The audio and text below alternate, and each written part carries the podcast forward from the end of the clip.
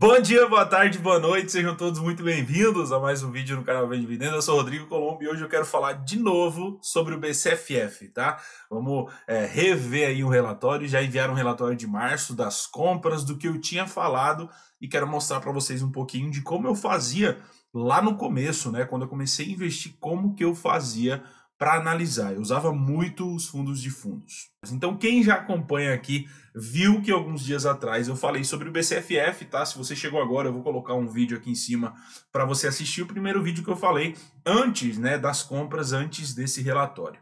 Eu falei então que o BCFF era um dos fundos que eu achava que tinha mais opções para compra, porque ele calhou, né? Ele teve a sorte de ter muito dinheiro no período mais baixo da nossa bolsa, né? Que foi no dia 18, com todas aquelas quedas, ele tinha muita grana parada em caixa e ele poderia realmente realizar as compras. Então, eles enviaram um outro, um outro relatório. Eu não vou ler as informações porque poucas coisas mudaram, né? Óbvio, valor de mercado, valor de patrimônio que caiu bastante, né? É, lá eu falei que estava nos 90 reais, valor de patrimônio cai, fundo de fundo cai a cada novo relatório, então tem que ficar ligado nisso. Por isso que é importante PVP para fundo de fundos e fundo de papel apenas, ok? E a gente viu que caiu bastante. Até lá eu falei que talvez não cairia, porque eu achei que as compras iriam amenizar, né? Provavelmente no próximo mês já vai vir maior, tá? Então é, caiu bastante aqui o valor patrimonial dele, valor patrimonial por cota, mas é, eu quero descer aqui para baixo. Isso aqui é a seção do investidor, visão do mercado, né? Quando eu comecei a investir,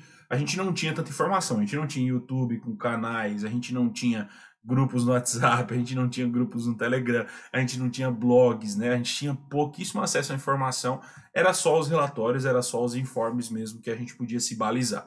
E eu usava muito essas informações de fundos de fundos. Os fundos de fundos, todos os meses, eles fazem um estudo ali, colocando sobre o mercado, o que eles pensam que vai acontecer, o que está acontecendo, e você consegue ver é, informações valiosas. Né? Então o BCFF mandou aqui desconto do patrimônio, falava que tinha um cenário que os fundos negociavam com ágio de 18%, acima do valor de patrimônio. Hoje o mercado tem negociado com desconto médio de 16%. Está dizendo aí então que o PVP tem caído, que é importante para fundo de fundo, né?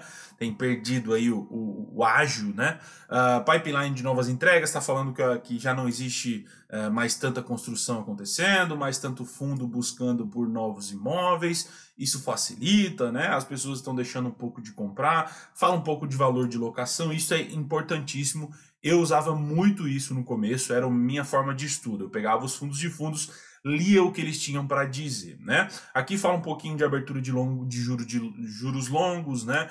Prêmio de risco, então mostra, né? A questão da Selic, a, a questão dos juros é, permanecer uh, num patamar ou subir ou cair, isso aqui é importantíssimo, mas a gente, eu quero vir nesse vídeo aqui embaixo, né? Porque muitas dessas informações a gente já falou em outros vídeos e essa aqui é a tese de investimento, né? O que eles fazem dentro do BCFF e o que eles fizeram. Primeira, foco no mercado secundário versus ofertas restritas. Com a recente queda do IFIX, o BCFF realocou rapidamente a sua estratégia de investimento do caixa da emissão. Aquilo que eu falei no outro vídeo. Ele ia aproveitar aquele momento para realizar suas compras, tendo como foco a compra de cotas no mercado secundário. Né? Então, a compra de cotas não por emissão, não por oferta restrita, mas direto no home broker. Né? Então, eles aproveitaram as quedas e compraram mesmo. Para que as novas ofertas sejam consideradas, deverão apresentar relação risco-retorno atrativa em relação ao mercado secundário. Tá? Foco uh, ganho no capital versus rendimento no curto prazo. Acreditamos que os preços dificilmente devem permanecer no patamar atual no qual projetamos para uma correção para pelo menos os valores patrimoniais ao longo dos próximos trimestres.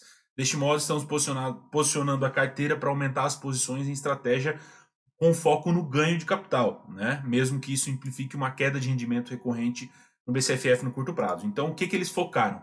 Eles focaram mais no ganho de capital, compraram fundos focados em ganho de capital, focaram mais nisso, né? A gente já vai ver um pouquinho para baixo, porque eles viram que a tendência é que no curto prazo isso é, volte aos mesmos patamares. E a gente já tem visto isso hoje, né? Muitos fundos já valorizaram demais aí nos últimos dias, semanas, e é isso que o BCFF viu para ganhar o capital e pular fora, né? Então já colocaram aqui também, mesmo que isso implique na queda do rendimento recorrente do BCFF no curto prazo. Então pode ser que nos próximos meses caia um pouquinho o rendimento, mas em breve eles vão entregar um ganho de capital. Esse, pelo menos, é a estratégia deles, tá? O valor de mercado de alguns fundos que compõem a carteira do fundo sugere uma redução de todo o fluxo de caixa de seus ativos, por diversos anos. O que discordamos dentro da nossa análise em que esses impactos deverão ser percebidos apenas no curto prazo. Com o objetivo de preservar o patrimônio do fundo e dos investidores no longo prazo, devemos reduzir as nossas vendas no presente momento. Então, aquilo que eu falei também, eles vão reduzir as vendas porque os preços caíram, né? E eles ganham muito dinheiro com é,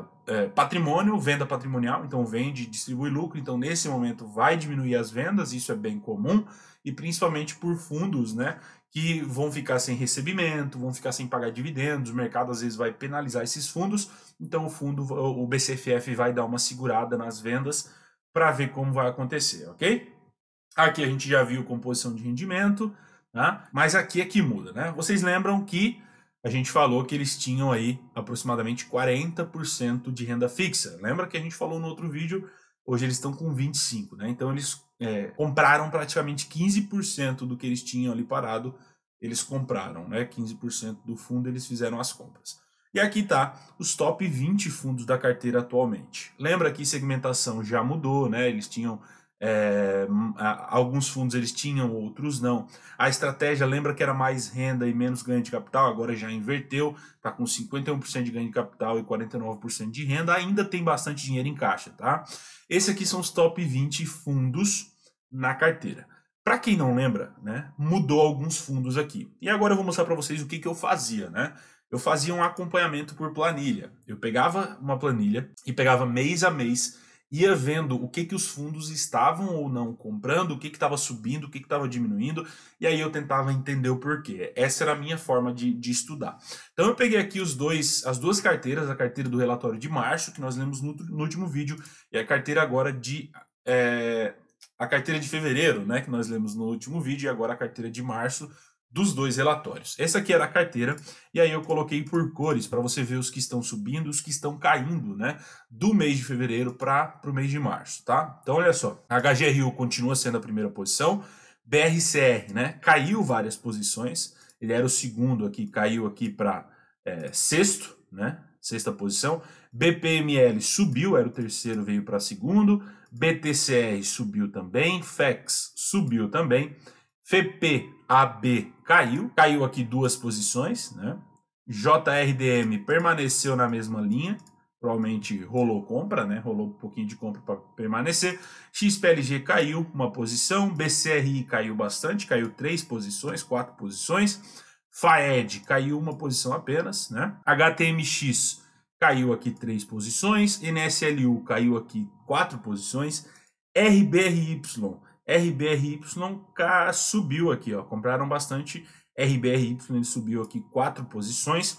COC caiu quatro posições e RDM, RDM foi uma das maiores compras, né? Olha só o tanto que RDM subiu, então é, o, o, BCFF, né, tá apostando aí, tá investindo pesado no IRDM, então dentro de todo o patrimônio, o IRDM nesse último mês passou a ser o quinto maior, a quinta maior posição, né? A gente pode até ver aqui, ó, 4,1% hoje é IRDM na carteira, né? Subiu bastante. XPML caiu um pouquinho. RBRP saiu fora, tá? Daqui.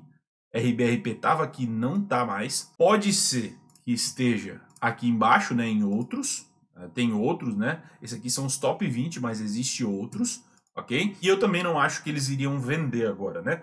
Eles vão simplesmente deixar. Então deve estar tá fora dos top 20, mas ainda deve estar tá dentro da carteira. EDGA também subiu, provavelmente focado já nisso que a gente falou em ganho de capital. HGBS caiu um pouquinho e o MOL subiu um pouquinho. Então trocaram as posições os dois últimos do top 20, tá? Então basicamente, basicamente essas são as mudanças da carteira. E aí você consegue ver, né? Tudo aquilo que eu falei dando o primeiro vídeo com isso que eu estou confirmando aqui, né, com essas mudanças na carteira, a gente consegue ver então que tá havendo uma mudança no próprio fundo, né? Isso aqui a gente vai ver nos próximos meses acontecer também. Por quê? Porque muitas vezes essas próprias carteiras que são apresentadas têm alguma defasagem de informação, não quer dizer que é exatamente dos últimos dias essa carteira, então pode ser que nos próximos meses a gente vá acompanhando para ver essa mudança acontecendo, tá? Então, é, como a gente viu, o fundo ainda tem 25% de caixa para gastar, ele ainda tem caixa para gastar, né? Provavelmente vai comprando aos poucos, vai fazendo isso para ver o que vai acontecer no médio e longo prazo, tá? Mas eu quis trazer essa informação para vocês, principalmente para confirmar aquilo que a gente falou, que provavelmente iria acontecer, mas também para vocês verem como que eu fazia essa análise, né? Como que eu aprendi. Eu pegava isso aqui, eu via, pô, BRCR era segundo, caiu lá para sexto. Por quê? Eu ia lá, abria o site do BRCR, via os documentos, via o porquê que eles não estão apostando tanto no futuro, porquê que eles não querem tanto ter BRCR, porquê que eles diminuíram posição, né? Pô, é, BT, BTCR, por que, que o BTCR subiu? Por que, que o IRDM subiu tanto? E aí eu comecei a entender o mercado, né? Então eu quis mostrar isso aqui para vocês da forma que eu fazia, porque como eu vi esse relatório me lembrou muito de como eu fazia lá atrás, né? Analisando pelos FOFs, analisando pelos fundos de fundos aí o que acontecia com o mercado. Então, um abração, a gente se vê nos próximos e até mais.